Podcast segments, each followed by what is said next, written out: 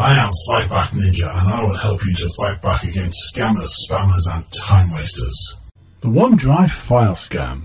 You receive an email from someone you know, a friend or a colleague or someone you do business with. For whatever reason, they're in your email contacts and appear to have sent you a file on OneDrive.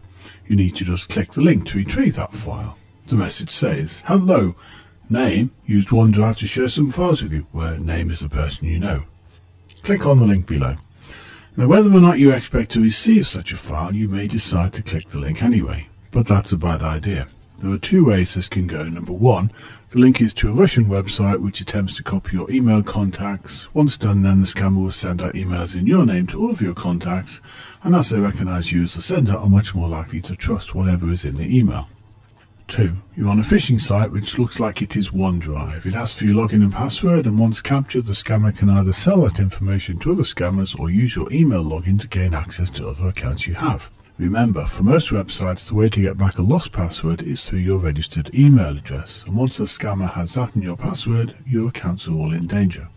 You should not click these links, just delete the message. Recent variants of the Type 2 scam even see the website installing a rule in your email client so that all incoming emails are deleted. This is to prevent anyone warning you by email that you've been scammed and should take action immediately. If you've been hit by this problem, do take action. 1. Change your email address. 2. If you have accounts using that email address and password, then change those passwords. 3. Check your email client to see if any rules have been added and if so, delete them. 4. Monitor your email carefully and if there is any suspicious activity, you may want to delete that account and get yourself a new email account. Stay safe. I am Fightback Ninja. Check out my blog online, fightback.ninja.